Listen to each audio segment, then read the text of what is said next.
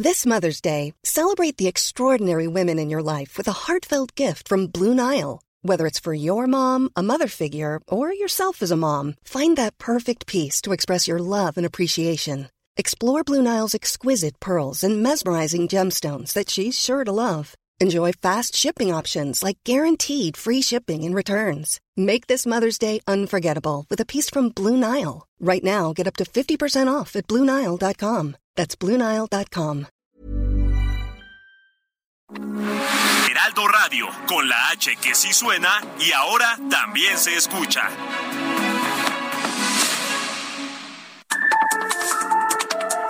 Las coordenadas de la información con Alejandro Cacho.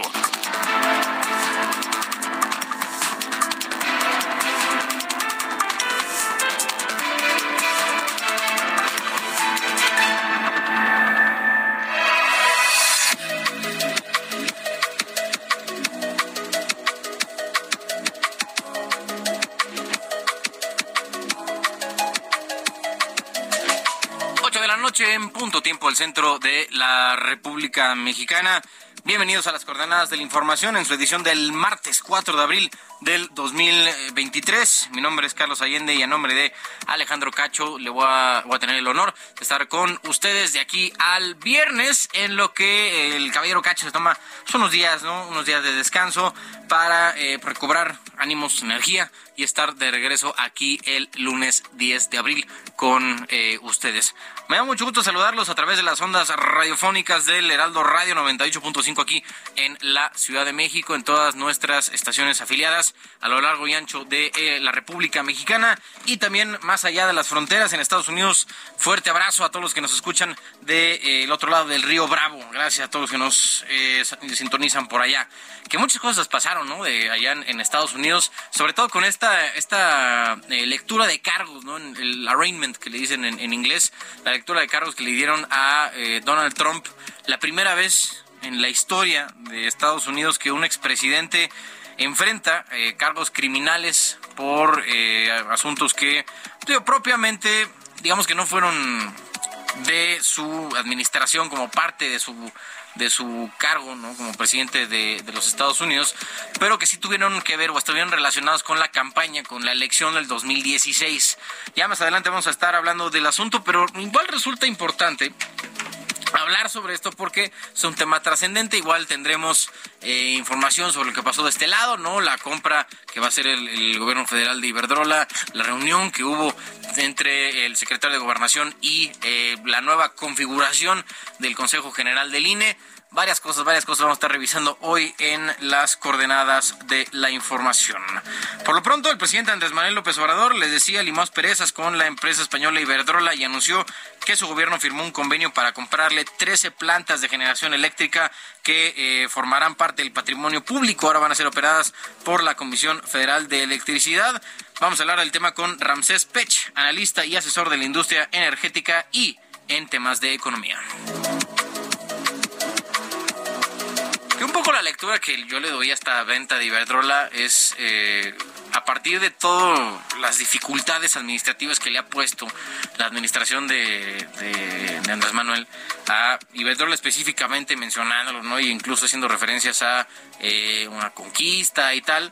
Al final eh, me da la sensación de que fue más un, un poco Iberdrola decir, ¿sabes qué? Ya vamos a salirnos de aquí nos están haciendo la vida de cuadritos, vamos a quitarnos mejor de un problema, que pues, vendemos este rollo, que ellos se encargan de las plantas que ya construimos y en algunos casos operamos por más de 20 años y podemos llevarnos esta lana a otro lado, que esa es una pérdida, ¿no? Una pérdida para este para nuestro país. Ya se estará viendo cómo es que se distribuye el dinero que el gobierno mexicano en, eh, le va a pagar a, eh, a Iberdrola, pero al final de inicio no parece ser una buena señal.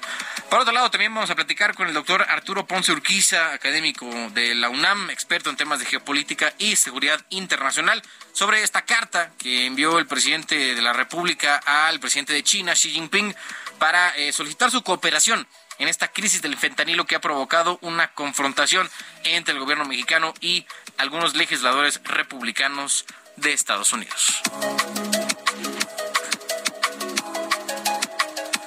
El expresidente, les decía, de Estados Unidos, Donald Trump, se entregó en una corte de Nueva York y se declaró no culpable de 34 cargos por delitos de falsificación de registros empresariales ocurridos en 2017 durante su campaña. Bueno, de hecho, los registros fueron en 2017, pero tuvieron que ver con eh, un, una eh, un esquema ahí de, pagos que más adelante les, les cuento ya a profundidad. La cosa es que los, los pagos fueron hechos en 2017 por hechos en 2000, eh, por otras cosas que pasaron en 2016, antes de la campaña para la presidencia de Donald Trump, misma que acabó ganando y que lo llevó a la Casa Blanca durante los siguientes cuatro años. Vamos a hablar con Arlén Ramírez Uresti, analista de asuntos globales.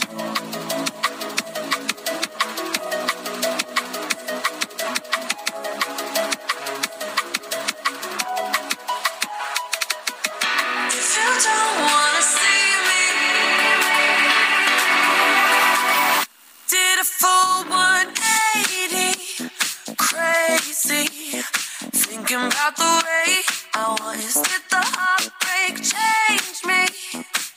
Maybe, but look at where I ended up.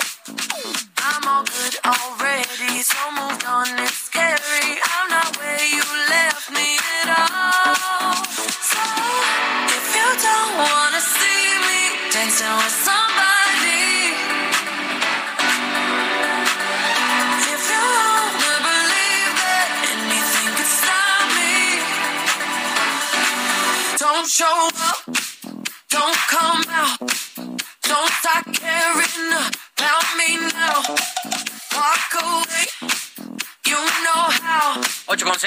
centro de la República Mexicana. Estamos escuchando a Dua Lipa, mi estimado Ángel Arellano, moderno, el día de hoy. Moderno, ¿cómo estás, mi querido Carlos Allende? Pues estamos escuchando esta canción llamada Don't Start Now de Dua Lipa. Esta, ya lo platicábamos ahorita antes, ¿no? Británica por adopción, pero nacida allá en Albania.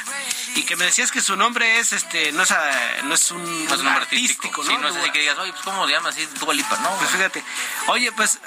O es un nombre real. Eh, vamos, oye, ¿qué te parece si te digo, vamos a hablar de Barbie y acabamos hablando de, de Dua Lipa? Es que se estrenó el, el tráiler y los, los pósters de una película llamada Barbie 2023 que tiene entre su elenco a Dua Lipa.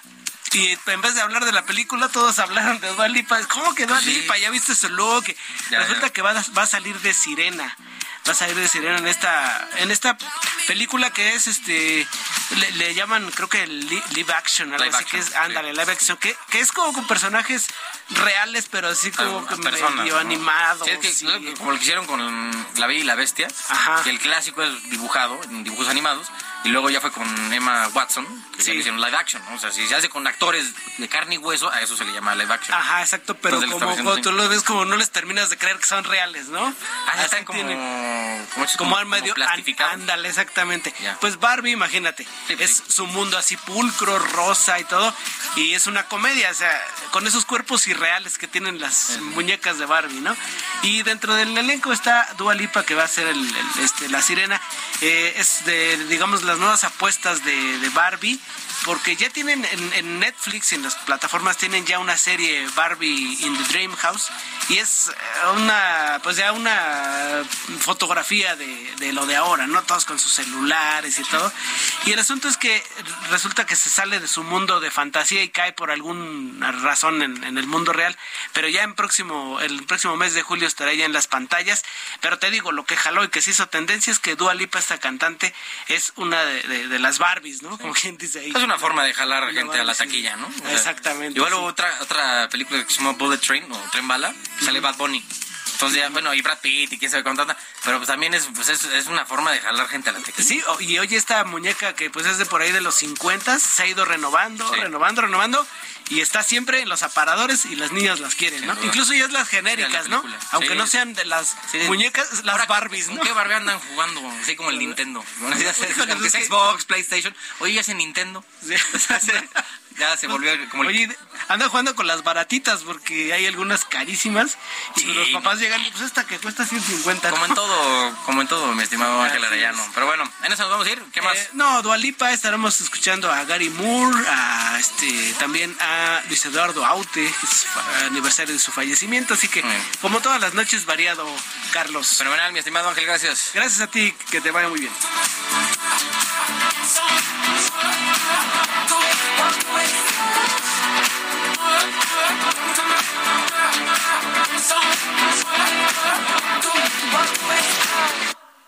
Las coordenadas de la información.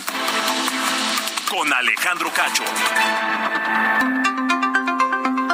Le decía ya empezando que el presidente de la República anunció hoy en un video que publicó en su Twitter que el gobierno federal firmó un, convenio, una especie de convenio de entendimiento para eh, comprarle a Iberdrola 13 plantas de generación de energía eléctrica para eh, que ahora sean parte del patrimonio de la Comisión Federal de Electricidad.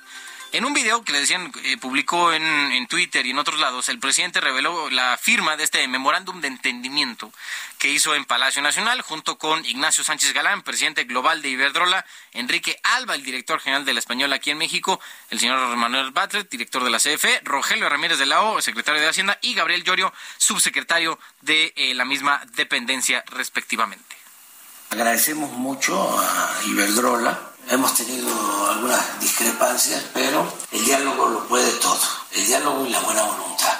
De esas diferencias, de esas discrepancias, surge esto que es eh, algo extraordinario, repito, histórico.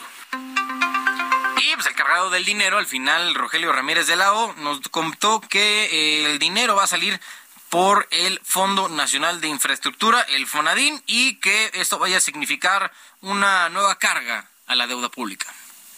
La operación puede llegar a alrededor de 6 mil millones de dólares, sujeta a los refinamientos que tenemos que hacer en las próximas semanas, pero no va a agregar a la deuda pública presupuestal de México porque el FONADIN está fuera del balance público y porque es eh, un vehículo capaz de salir al mercado para refinanciar esta transacción. Bueno, nada más haciendo aquí unos cálculos rápidos, esos eh, 6 mil millones de dólares a la cotización de hoy de 18.11 por eh, pesos por dólar son 108 mil 660 millones de pesos, ¿no? Que van a salir del dinero público. Para hablar de este tema, me da mucho gusto saludar a Ramsés Pech, analista y asesor de la industria energética y en temas eh, de economía. Ramsés, ¿cómo estás? Buenas noches. Buenas noches, Carlos. ¿Cómo estás? Te mando un saludo. Todo en orden. Muchas gracias. Oye, Ramsés, eh, ¿están aplicando aquí la misma lógica que hicieron con Deer Park, o sea, es decir, no construir algo nuevo, sino comprar algo ya hecho y empezar luego, luego, ah, bueno, no, luego, luego no, pero, o sea, em, no, no aventarte el tema de la inversión y puesta en operación, sino ya comprar algo hecho y que eh, puedas incluso tener ya bajo tu control en, en menor tiempo. Sí, y creo que hay que dejar algo muy claro también, y lo vamos a ver desde el punto de vista económico. A ver, Iberdrola es una empresa que hacía inversiones, que tenía inversión extranjera directa. Y de acuerdo a la Secretaría de Economía, desde 1999 a la fecha es la que más invertía y la que más ah, dinero traía hacia nuestro país. ¿Qué significa esto? ¿Era la empresa privada más eh, que más invertía lana en, en México? Sí, eso con datos de la Secretaría de Economía.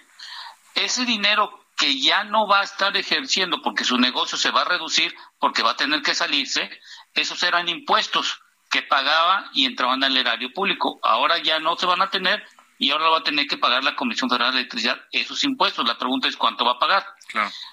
¿Cómo va a afectar en la inversión extranjera directa? Bueno, esos 6 mil millones de, dólares, en vez que se inviertan en México, se van a invertir en otra parte del mundo, porque no creo que Iberdrola vaya a invertir en México esa cantidad de dinero, lo va a sacar para invertir en otro lado la reinversión de utilidades que se tiene en la inversión extranjera directa también va a, va a tener que disminuir porque no sé qué empresa que ya esté establecida reinvierta sus utilidades al mismo volumen que lo hacía Iberdrola.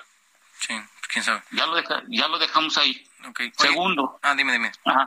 Segundo, los 6 mil millones de dólares hicimos un cálculo, más o menos tomando datos de, la, de, la, de Estados Unidos, de la, de la Administración de Información de Energía, en donde dice cuánto sale la construcción de una planta ciclo combinado y una eólica, con los, con los, megawatts que se están eh, sacando hoy en día, más o menos una planta nuevas de lo que se está sacando saldría alrededor de 9 mil millones de dólares, con los 6 mil. Es decir, por 3 mil millones de dólares hubiéramos tenido plantas nuevas con tecnología actualizada, una mayor eficiencia y una menor cantidad de contaminantes, porque yo no sé cómo están las plantas de Iberdrola a raíz de que desde el año 2020 no creo que alguien que ya sabe que lo quieren sacar del mercado invierta para tener una mejor eficiencia de sus plantas. Claro, y Ramsés, yo creo que aquí un poco lo, a lo que le están tirando es tener digamos, registrado este aumento en la producción de la CFE, porque no es un aumento general, ¿no? solamente cambia de manos, cambia de la de Iberdrola a la CFE y me imagino que a lo que le están tirando es a eh, tener bajo el control público, o sea, del gobierno federal, una mayor cantidad de, eh, de, megawatts, ¿no? De capacidad de generación y con eso ya poder decir que, pues justo, tal cual lo que dijo este Andrés, ¿no? Que se está rescatando ¿no? la CFE, una nueva nacionalización y eh, pues tener como eso, una especie de medalla y, y, colgársela ahora que estamos en, el, en la recta final, ¿no? De, de su sexenio. Sí, y, y creo que, a ver, si lo ves desde el punto de vista desde cuestiones de, la política de la administración, bueno, podemos decirle que está dentro de lo que haría cualquier administrador, administración, pero ya desde un punto de vista de negocio y desde el punto de vista de, dinero de la nación. Es que justo como que, eso se contrapone, ¿no, Ramses? Hay veces que entre el tema de la política y luego la cabeza fría, que a veces el tema económico o financiero pone sobre la mesa, son, son este, caminos diametralmente opuestos. Claro, y, y esto lo tenemos que dejarlo en este sentido. O sea, la Comisión Federal de Electricidad sí va a tener el control, pero acuérdate que tiene una alta ineficiencia en su forma de operar. y eso es lo que a mí me preocupa. Entonces, puedes tener las, las, las plantas más fregonas, ¿no? Y en el mejor estado del mundo, pero ahora es mantenerlas va a representar un rubro extra, ¿no? En, la, en el presupuesto de egresos del año que entra. Y eh, pues un poco vas a tener que contar con la eficiencia, misma que no tiene, de parte de la CFE y del tema de mantenimiento, para que se queden así funcionando al 100%. Entonces, la, la administración de la nación o la nación tiene que darle dos rubros a CFE. Una, acuérdate que le dan un subsidio por la ineficiencia que tienen sus plantas. Y eso eso se lo, se lo da la Comisión Federal de Electricidad para mantener los precios de la electricidad baja. Y dos, le tienes que dar una mayor cantidad de presupuesto para operar y darle mantenimiento a las plantas. Y esto lo que me, lo que me conlleva es que cuánto dinero más se tiene que dar en presupuesto porque no la realidad es que yo no sé cuánto es la vida útil que le quedan las plantas, porque te digo, de las 13 plantas, 7 ya tiene más de 15 hasta 24 años operando. Y, ese, y esas que ya tiene más de 20 años, que son 3, la, eh, la inversión que hizo el petróleo ya lo hizo y las cuatro restantes ya están entre el 80% de la recuperación de, de la inversión. Entonces aquí la pregunta es, ¿nos hubiera servido mejor construir unas plantas nuevas y esperarnos un año a dos años y tener una mejor tecnología que sea más eficiente y que emita menos efectos de gases invernadero o monóxido de carbono o dióxido de carbono las plantas porque son a través de plantas de ciclo combinado que producen más de 300 kilogramos por cada megawatt producido? Es una de las preguntas que tenemos que hacerlo. Yo lo entiendo, que puede ser una una ganancia política, pero la realidad es que debemos de evaluar económicamente si conviene o no, porque viene del Fonadín. Y el Fonadín, acuérdate que ese dinero se utiliza en su mayoría para la infraestructura de municipios y estados, a sabiendas que hace como un año y medio, cuando se compró Park, se modificó una por medio de un acuerdo en donde Fonadín también puede comprar infraestructura energética. Oye, Ramsés, eh, en tu opinión, ¿este acuerdo hace sentido económico o sentido financiero? Desde el punto de vista financiero, no, porque está sacando inversión extranjera directa que, daba una capitalización a sabiendas que Iberdrola es la que mayor inversión ha hecho en el sector de generación de electricidad. Desde el punto de vista para la nación, está sacando 6 mil millones de, dólares de, de, un fondo y por lo tanto este dinero, aunque no es una deuda, es dinero que alguien tiene que pagar a una tasa de interés, como dice el secretario de Hacienda, que se tiene que fondear. Entonces la pregunta, ¿qué tasa de interés hoy que los bancos, los centrales, las tasas de interés siguen incrementándose? Y hoy, el domingo pasado que se aumentaron los precios del barril, esto va a tener un precio sobre la inflación y esto la Fed va a tener que aumentar más la tasa de interés. Y la pregunta aquí es, cada vez que México quiera sacar hoy en día a colocar dinero para pagar algún proyecto, imagínate cuánto cuesta la tasa de interés y a cuántos años. Claro. Oye, ¿tú este, opinas que un poco esto, Iberdrola, digamos que accedió a vender sus activos, o el 80% de los activos que tenía aquí en, en, en, México, un poco por eh, incluso presión política y por las eh, digamos, por lo empantanado que se había vuelto el proceso de eh, meter en operación varias eh, plantas que tenían ya listas para trabajar. O sea, que casi casi dijeron, ¿sabes qué? Como se nos está aquí haciendo bolas el engrudo, les, les damos lo que ya tenemos, se las vendemos lo que ya tenemos y nosotros como que nos, nos, este, nos, deslindamos de, mayor operación aquí en, en, México. Mejor explicado no lo pudiste dar. Las, las plantas están entre los productores independientes y estos y muchos de ellos estaban venciendo el contrato. ¿Te acuerdas que en ciertos contratos la Comisión Reguladora de Energía no no no actualizó los permisos para poder generar?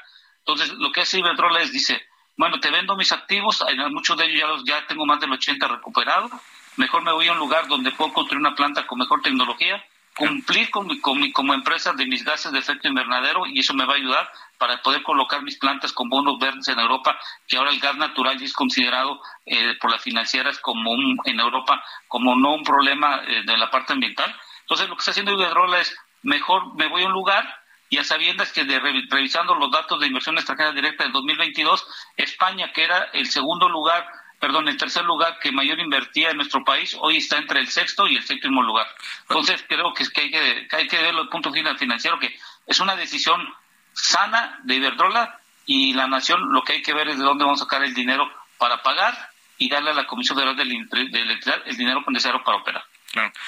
Pech, eh, experto, analista en temas de eh, la industria energética y en temas económicos. Muchas gracias y eh, buenas noches. Buenas noches, que tengas una noche, cuídate. Igualmente, Ramsés Pech, experto en estos asuntos, gracias por este asunto. Y digo, a mí me hace más sentido eso, o sea, que Iberdrola haya dicho, porque si te convierte en negocio y que estás dispuesto a seguir eh, teniendo este negocio aquí en México, porque pues al menos la llevas bien, pues ¿para qué vendes, no? Hubieras mandado, pues mandas a la fruta a cualquiera que te diga, oye, te compro tus plantas. Pero pues si estás incómodo, te andan ahí este, tocando los lados, te andan eh, diciendo, oye, que tú eres una representante de, un, eh, de una empresa que quiere venir aquí a reconquistar nuestro país, ya no somos tierra de conquista y ta, ta, ta, ta. Pues obviamente dice, ¿sabes qué, carnal? Yo no quiero problemas, ahí nos vemos. Y eso fue lo que en mi estimación que lo que pasó con Iberdrola. Oigan, y otra cosa que pasó hoy es que la flamante presidenta del INE, Guadalupe Tadei, y los otros 10 consejeros y consejeras del Consejo General se reunieron con el secretario de Gobernación, Adán Augusto López, a petición de este, y con la secretaria de Seguridad, Rosa Isela Rodríguez, con el pretexto de eh, aumentar la seguridad en los procesos electorales ya en, en rumbo en el Estado de México y Coahuila. Elia Castillo, reportera del Heraldo Media Group, tiene toda la información. Adelante, Elia.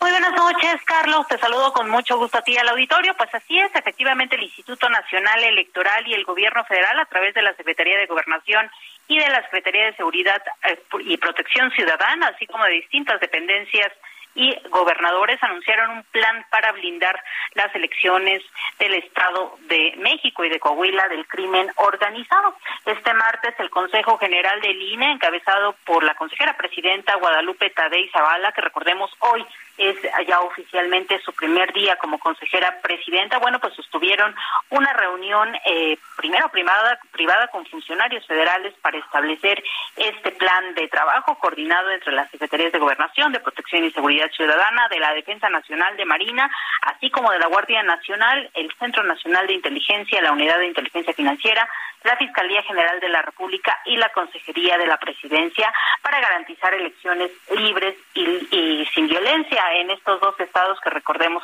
tendrán elecciones el próximo 4 de junio. La primera en tomar la palabra fue la secretaria de Seguridad Ciudadana Rosa Rodríguez, quien calificó el acuerdo como un hecho histórico para proteger a candidatas y candidatos en estos territorios. Señaló que es su labor bueno, o más bien es eh, el objetivo es construir la paz y mantener la coordinación con los tres órdenes de gobierno para tener elecciones tranquilas y limpias.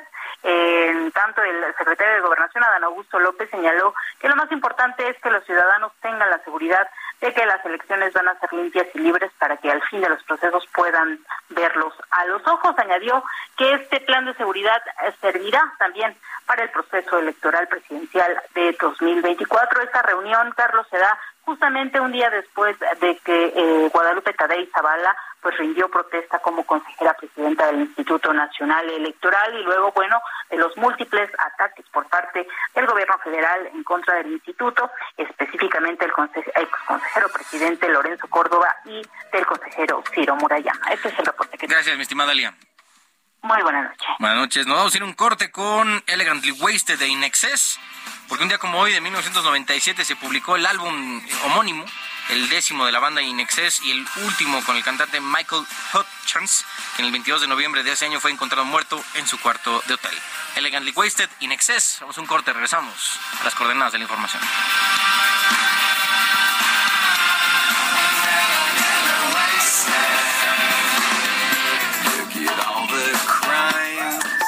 Alejandro Cacho en todas las redes. Encuéntralo como Cacho Periodista.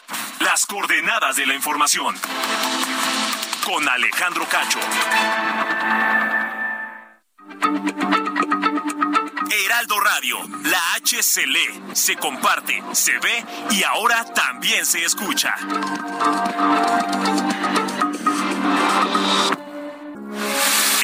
Radio, con la H que sí suena y ahora también se escucha. Las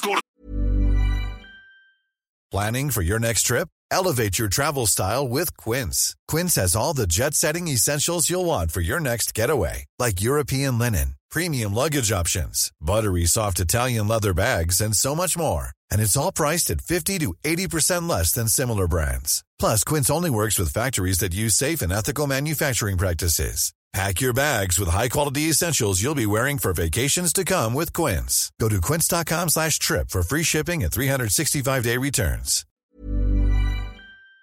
Genadas de la información. Con Alejandro Cacho.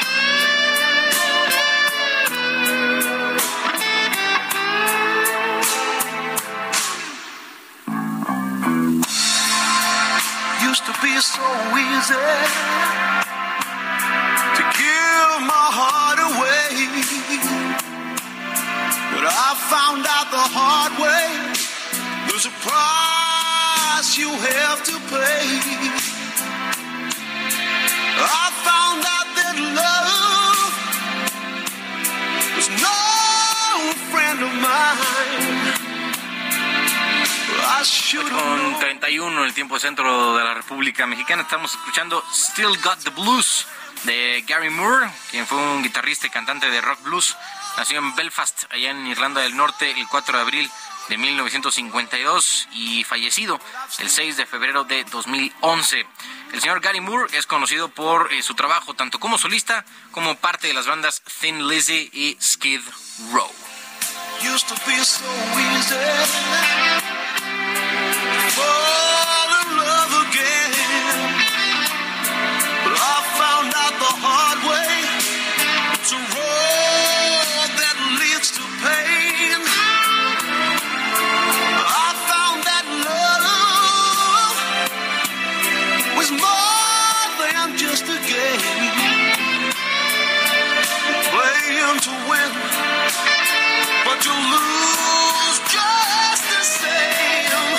Coordenadas de la información. Con Alejandro Cacho.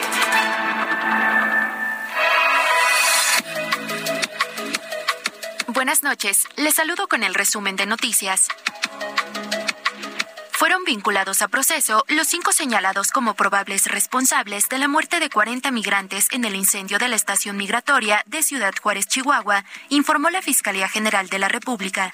Mientras tanto, esta tarde, el padre Alejandro Solalinde, fundador del albergue Hermanos en el Camino, se reunió con el presidente Andrés Manuel López Obrador para abordar la creación de la Coordinación de Asuntos Migratorios y Extranjería. En Morelia, Michoacán, se registró un enfrentamiento en la colonia Misión del Valle entre criminales y policías que dejó un saldo de dos elementos muertos, informó la Fiscalía del Estado. En Fresnillo, Zacatecas, fueron secuestradas dos mujeres y una bebé de seis meses, informó la Sedena, y detalló que una de las mujeres, identificada como Vianey Leonor Guzmán, es esposa de un militar. Fue dada de alta de un hospital en Toluca, Regina, la menor de 13 años que sobrevivió al incendio y desplome de un globo aerostático en Teotihuacán. El piloto Víctor N. ya fue trasladado hasta el Centro de Justicia de Texcoco tras salir de un hospital de Hidalgo. Una jueza negó al exgobernador de Chihuahua, César Duarte, la prisión domiciliaria que solicitó, argumentando problemas de salud, además de alegar que en días atrás sí sufrió un infarto. Jesús Murillo Caram, el extitular de la Procuraduría General de la República, fue dado de alta del Instituto Nacional de Cardiología y reingresado al reclusorio norte, a pesar de que ayer, a través de un comunicado, su abogado informó que su estado de salud es delicado el gobierno del estado de Hidalgo y la Secretaría de la Función Pública firmaron un convenio de colaboración para compartir plataformas tecnológicas que son indispensables para optimizar las tareas de prevención, detección y sanción de faltas administrativas para eficientar los procesos de control, inspección y vigilancia de las instancias de control interno, con la finalidad de lograr que lo público funcione con eficacia y probidad. Finalmente, falleció el actor Andrés García a los 81 años tras complicaciones por la cirrosis que padecía y otras enfermedades. El galán de películas y telenovelas mexicanas estuvo en más de 120 producciones. Incluso ganó en 1986 el premio de los periodistas cinematográficos de México al mejor actor. Yo soy Diana Bautista y estas fueron las noticias. Muy buenas noches. Las coordenadas de la información. Con Alejandro Cacho. Bueno, también parte de lo que pasó hoy temprano en la conferencia de prensa fue que eh, se exhibió en las pantallas ahí en el Salón Tesorería la carta que el presidente de la República le va a mandar a Xi Jinping para pedir su cooperación en eh, la con especial atención a la crisis del fentanilo es algo que ya involucra tanto a, Estados Unidos, a México y, también a China, porque eh, la verdad es que la cosa se, se, hila no entre los tres países, porque la mayoría del fentanilo que se llega a consumir en Estados Unidos a través de las drogas pasa por México, o sea, llega a puertos mexicanos, nuestro país funciona como el país de trasiego y llegan y son eh, adquiridas y compradas en su mayoría eh, por, por, la población allá en Estados Unidos. Al final, eh, la, la, misma carta plantea una especie como de, un, un acuerdo de cooperación muy rudimentario en el que estaría metido el eh, secretario de Marina, el, almirante Rafael Ojeda Durán, pero que al final ya involucra la participación de Marcelo Ebrard, quien obviamente está negando e incluso pues contestó directamente al senador republicano Lindsey Graham por eh, haber dicho ayer que México está en negación sobre los cárteles de la droga y el tráfico de fentanilo hacia Estados Unidos. Dice el senador Graham, republicano, que México no acepta, no participa y está en modo negación. Le voy a mandar copia de todo lo que se ha publicado, porque los esfuerzos de México en materia de fentanilo son los más importantes del mundo. No hay ningún otro país del mundo que esté haciendo tanto contra el fentanilo que se trafica hacia los Estados Unidos que México. Pero todo esto está documentado. Pero por lo que veo no ha tenido oportunidad de leerlo. Entonces lo voy a hacer llegar. Para hablar de este asunto, saludo al doctor Arturo Ponce Urquiza, académico de la UNAM, experto en geopolítica y seguridad internacional. Doctor, ¿cómo está? Buenas noches. Muy buenas noches y les agradezco su amable invitación. Muchísimas gracias. No, hombre, a ti, Arturo. Oye, pues a ver, eh, primero la opinión sobre esta declaración de Marcelo Ebrard, que, digo, sin conocer mucho el tema del trasiego de drogas y eh, aquí, sobre todo el fentanilo en México, me imagino que México tiene el primer lugar, si es que lo que dice el, canciller es cierto, que eh, tenemos el primer lugar en, acciones en contra del fentanilo porque pues, justo somos el país que sirve de trasiego, ¿no? Desde China hacia Estados Unidos para eh, esta droga en específico. Eh, no te podía decir así con exactitud si somos el primero o no. Pero lo que sí es una declaración muy política, es una declaración de tratar de explicar que México está atendiendo con certeza el problema del control del fentanilo. Es una declaración política. El problema es a quién va dirigida esa declaración política. Va dirigida a los seguidores del gobierno de Andrés Manuel López Obrador, va dirigida al, al senador estadounidense, a quién va dirigida. Es un problema que aquí tenemos es que el ventanilo realmente ingresa por cuartos mexicanos, por Manzanillo, por Lázaro Cárdenas, y proviene desde, desde China. Ahí viene una de las piezas claves precisamente de la carta que se le manda a Xi Jinping, y yo me atrevería a decir, si me lo permiten de esta manera, es una forma de empezar a tratar de establecer un puente entre Estados Unidos y China a través de México. Me voy a explicar un poco por qué. Eh, desde que se declaró oficialmente a este opioide sintético, que es el fentanilo, como una amenaza para la seguridad nacional de los Estados Unidos, la relación entre China, entre el gobierno de Beijing y el gobierno de Washington ha sido muy tensa, porque precisamente Beijing nunca ha aceptado que de territorio chino salga eh, la cantidad de opioides o de precursores eh, claves hacia el territorio estadounidense. Lo cierto es que el Departamento de Justicia de los Estados Unidos tiene identificados a tres eh, grupos delincuenciales chinos. El primero está en la isla de Taiwán, la isla rebelde, que es el United eh, Bamboo Gang, y los otros dos sí están en territorio de la República Popular de China, en este caso en un territorio especial que es el de Hong Kong. La primera triada sería el 14K y el segundo, el segundo grupo eh, delincuencial es el Sun Yen On. Es decir, estos tres grupos, a través de los cárteles mexicanos, son los que hacen llegar el fentanilo a los Estados Unidos. Y este, además, hay otro punto muy interesante en todo este elemento que no dice con toda la certeza la Secretaría de Relaciones Exteriores. El gobierno de los Estados Unidos, a través de la DEA y otras instancias como la NSA, identifican que desde China hay cinco sitios, cinco sitios repartidos en todo el territorio chino que llega, insisto, a Taiwán y a Hong Kong, en donde se produce el fentanilo. Y curiosamente, uno de esos eh, puntos es Wuhan, de donde salió el, el COVID-19. ¿Por qué Wuhan? Porque Wuhan es considerada uno de los puntos neurálgicos para el desarrollo de fármacos a nivel mundial y obviamente de China. Esto es un asunto muy, muy delicado, porque además viene otra trama que no se está explicando en todo este océano estos elementos de problema del fentanilo.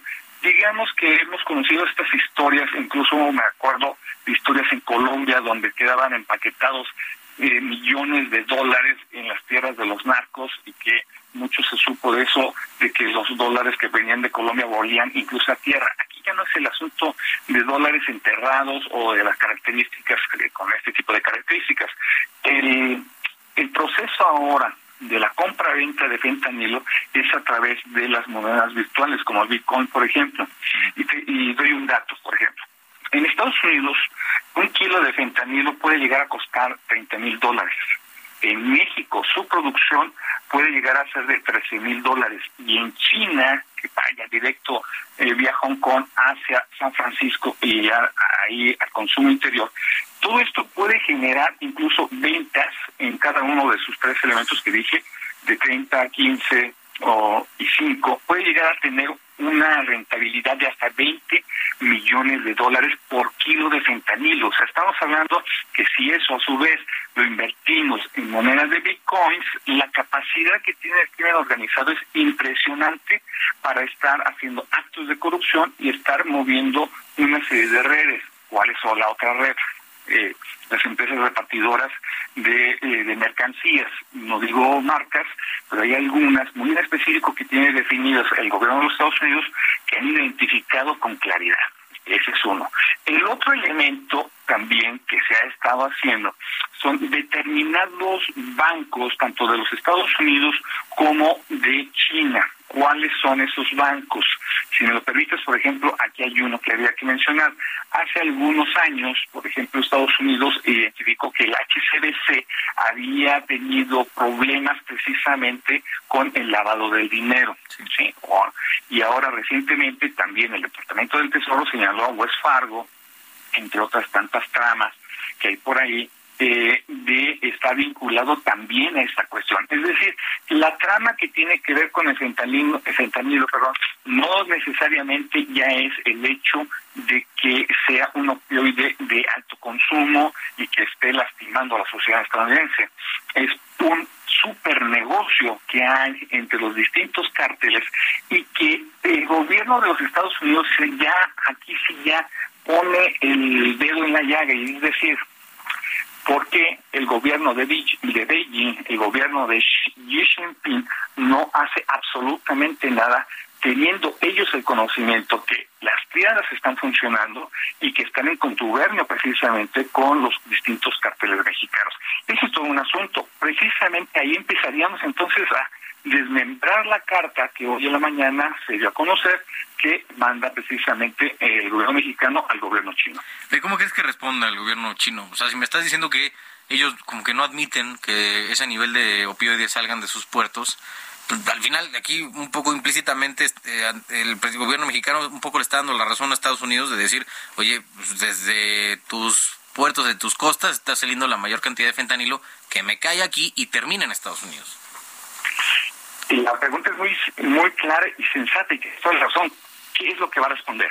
En lo personal, yo me atrevería a decir que primero el, lenguaje va a ser completamente diplomático, va a decir, nosotros estamos al pendiente, estamos controlando los procesos para evitar que eh, eh, los distintos productos médicos eh, sean utilizados para ese proceso. Las autoridades del gobierno chino están trabajando constantemente con las autoridades internacionales, con la Interpol, por ejemplo, y, se, se acabó. Es decir, no van a, a, emitir un gran comunicado, es lo que vamos a ver, y sí una gran defensa de lo que ellos consideran que sí están trabajando. Y eso es un asunto muy importante, porque también se sabe, por ejemplo, que países como Vietnam, países también como uh, Myanmar eh, o Singapur también eh, tienen una conflictividad con eh, la República Popular de China precisamente porque por la ruta de la seda que pasa precisamente por el estrecho de Malaca hay otro trasiego también de fentanilo que va hacia los mercados europeos vía el Golfo Pérsico, del Golfo Pérsico pasar este ya sea por Turquía hacia Europa o bien por el Mar Rojo también en dirección hacia Egipto y de Egipto hacia Europa. Es decir, el gobierno chino sabe que también es un elemento muy importante en una estrategia eh, oculta. Me voy a explicar por qué oculta. Porque utilizar a los propios cárteles en beneficio de algo que está dañando a mi rival, y en este caso mi rival son los Estados Unidos. Entonces tengo que ponerlo, digamos que un poco contra las cuerdas y demostrarle que yo no soy el culpable y eres tú el culpable por el consumo. Y aquí viene una retórica que nos podemos ir hasta la década de los 70 del siglo pasado, en donde qué era más importante, el que consumía, el que producía o el que cosechaba, por ejemplo, la amapola. Es exactamente el mismo proceso. ¿Quién es culpable? ¿El que produce el opioide sintético, el que lo comercializa o el que lo consume? Aquí es los tres. Aquí no podemos decir que uno sea más importante o, o, menos importante. Son los tres elementos. Y el problema es que eh, en medio de todo este proceso tenemos la guerra en Ucrania tenemos el conflicto en mar de China, en donde se están poniendo las cosas cada vez más tensas por una visita muy especial de las autoridades de Taiwán hacia eh, Centroamérica y a los Estados Unidos. Todo eso se involucra en este elemento y hace muy delicado el manejo entre una muy tensa relación entre el presidente Xi Jinping y el presidente Biden, en donde México queda, digamos, muy acotado también por la no muy buena relación bilateral que actualmente mantenemos con el gobierno de los Estados Unidos. Bueno, y también Estados Unidos con China, ¿no? Con el asunto este del globo aerostático que era espía, que no era este de clima y no sé qué, pues ellos también tienen sus, sus rencillas. Entonces, pues mira, a lo mejor uno, este, desde el punto de vista, a lo mejor no experto en temas de geopolítica, pues un poco alcanza a ver que, que al menos una sentada a negociarse entre Estados Unidos, México y China probablemente no esté en el futuro cercano, pero pues igual creo que es lo sano, ¿no, doctor? Tener este tipo de, de acercamientos al final del día. Debe de haber ese acercamiento, precisamente porque es una situación muy compleja que puede desbordar en otro tipo de situaciones de, eh, ¿cómo decirlo? de falta de control en las fronteras. Y eso sí es muy grave. Estados Unidos tiene una situación muy compleja con ese asunto. Sí, dentro de todo, pues mejor que los tres se hablen a que nadie se hable. Doctor Arturo Ponce Urquiza, académico de la UNAM, experto en geopolítica y seguridad internacional. Muchas gracias. Buenas noches. Al contrario, que tengan buenas noches y siempre agradecido con su amable atención. Igualmente, muchas gracias al doctor. Y de aquí nos vamos a otro tema también que tiene que ver con Estados Unidos, porque hoy Donald Trump se convirtió en el primer expresidente en enfrentar eh, cargos penales, 34 cargos por eh, falsificación en registros empresariales. Para eh, este asunto, nada más vamos a escuchar tantito cómo estuvo el tema allá en la Corte de Manhattan. Y nunca pensé que algo así pudiera pasar en Estados Unidos. Nunca pensé que podría pasar. El único crimen que he cometido es defender sin miedo a nuestra nación de aquellos que buscan destruirla. Nadira, fue esta declaración que hizo ya regresando, ¿no? De que le leyeron los cargos de Manhattan. Esto fue ya en Florida. Y miren, si hubiera un Juan Escutia en Estados Unidos, Trump se estaría tratando de hacer lo mismo, ¿no? Volverse la bandera y tirarse al, al, acantilado. Bueno, el 4 de diciembre, hasta el 4 de diciembre va a ser la siguiente audiencia para ver si desestiman el caso, pero eh, para ver cómo es desde un asunto político, me da mucho gusto saludar a Arlén Ramírez Uresti, analista de asuntos globales. Arlén, ¿cómo estamos? Buenas noches. Hola Carlos, qué gusto saludarte, gracias por la invitación. Igualmente, gracias a ti por eh, aceptarla. Oye Arlene, pues para lo que vimos hoy, no tanto en lo, de la corte, porque la verdad es que no, se notó nada en ninguna transmisión de las principales cadenas de noticias allá en Estados Unidos, sino más bien un poco interpretando ya el discurso que dio Trump eh, ahorita en la tarde desde Mar-a-Lago, ahí en Florida, va a intentar hacer todo lo posible por convertir este juicio como parte central, ¿no? Ya de su campaña para la presidencia el año que entra. Definitivamente es algo que le ha generado un capital político bastante importante, ¿no? En las horas subsecuentes a su a, la notificación que recibió de esta imputación, eh, recaudó 7 millones de dólares en las siguientes 24 horas. Y eso te habla de que el 25% de esa cantidad venía de nuevos donadores, de personas que no están en su base de, de, de, voto duro y tampoco militan o son afines al Partido Republicano. Él justamente en este discurso hoy le habló al grueso de la población, tratando de generar un poco de empatía y, y además tratando de poner sobre la mesa, ¿no? La idea de que, bueno, el sistema político en los Estados Unidos está eh, es decadente, que hoy prácticamente es un país del tercer mundo, ¿no? Y que hay amenazas importantes para la existencia de la democracia en los Estados Unidos. Oye, y un poco, ¿cómo ves el tema de la, el manejo que le ha dado pues un poco la administración Biden, que digo, yo sé que ya en Estados Unidos como que tienen muy... Eh, bueno, incluso es un caso, ¿no? De, estatal, ni siquiera tiene que ver con el gobierno federal, pero al final le van a tratar de, aventar el muerto a, Biden y él pues estos meses que dure el juicio, si es que hay, al menos de aquí a diciembre, de que pues, Trump vaya a explotar este asunto hasta que todo, hasta la última gota, pues van a tener el Partido Demócrata tener que hilar muy fino para no este para no tropezar y de ahí que se agarre Trump y pues, ahí te va otra vez al, a la presidencia. Totalmente, por este discurso que ya vimos que está articulando y que seguramente va a fortalecer su España, en caso de que se concrete, pues evidentemente eh, va a seguir en un golpeteo político hacia el presidente Biden. Lo hemos visto eh, no como muy mesurado incluso en las declaraciones y en las preguntas que le hacen sobre el caso del expresidente Trump y más bien eh, pareciera como que todo esto no está puesto para que Donald Trump pues no solamente se fortalezca, sino que el, el Partido Republicano salga mucho mejor evaluado en la opinión pública de lo que está en este momento el Partido Demócrata. Sí. Pues, ¿sabes que yo lo siento un poco como una papa caliente, una, una bomba muy, muy delicada para, para los demócratas, justo porque eh, parece que aunque haya una declaratoria de culpabilidad en contra de Trump, por ejemplo, por los, por los 34 cargos que le imputan, ni así yo creo que saldrían ganando de todo este proceso. No, definitivamente, porque además este proceso es el más débil de los cuatro que se pueden construir para, para, para inculpar a Donald Trump por cargos federales. Este solamente es un caso y es en Nueva York, pero hay otros, ¿no? Hay uno en Washington, uno en Florida, uno en Georgia, en donde se está tratando de seguir la misma estrategia y finalmente no han logrado encuadrar el tipo de crimen, ¿no? O de, o de delito federal por el cual podría estar incriminado el expresidente Donald Trump. Y en ese sentido, pues e, esta articulación no de un caso el más débil de los cuatro que pudieran armar en contra de, Donald Trump está en un estado en donde los delitos de cuello blanco pueden alcanzar una fianza importante. Y eso también de repente se revierte hacia el Partido Demócrata porque dicen bueno por qué dejan pasar esto no si saben que además en algún momento puede eh, pagar una fianza, por ejemplo, por alguno de estos 34 cargos y, y no que generar realmente pues un tema eh, judicial o legal, sino más bien sigue siendo bajo la línea política. Sí, no, y se convierte en mediático y él es maestro, la, la víctima profesional de, de, este asunto, ¿no? Para este Exactamente. Doctor, dígame. Sí, justamente es lo que estamos viendo, ¿no? Un, un, un, este, una víctima, alguien que hoy sale a decir, a mí me está pasando lo que a muchos de ustedes les puede pasar. ¿No? Y eso es lo más peligroso. Pues digo, si cometen delitos, pues sería lo ideal, ¿no? Pero, pues digo, ya faltará ver qué es lo que tiene la, evidencia de la Fiscalía y en qué termina todo este asunto el año que entra, que justo va a coincidir con las primarias republicanas. Entonces, mira, pues el 24 promete para mucho, doctora. Así es, va a ser un año muy interesante de mucho análisis y de mucho golpeteo político en Estados Unidos y también acá. Hombre, pues aquí ya, van a estar prendidos, imagínense acá.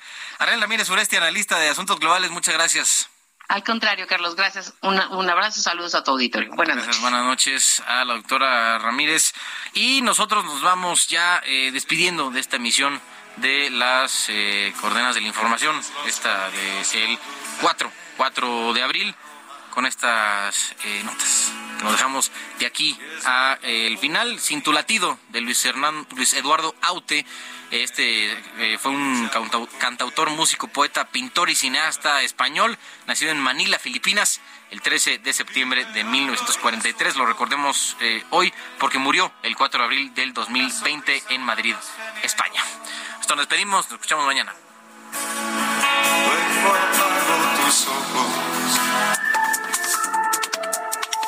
Esto fue Las Coordenadas de la Información con Alejandro Cacho.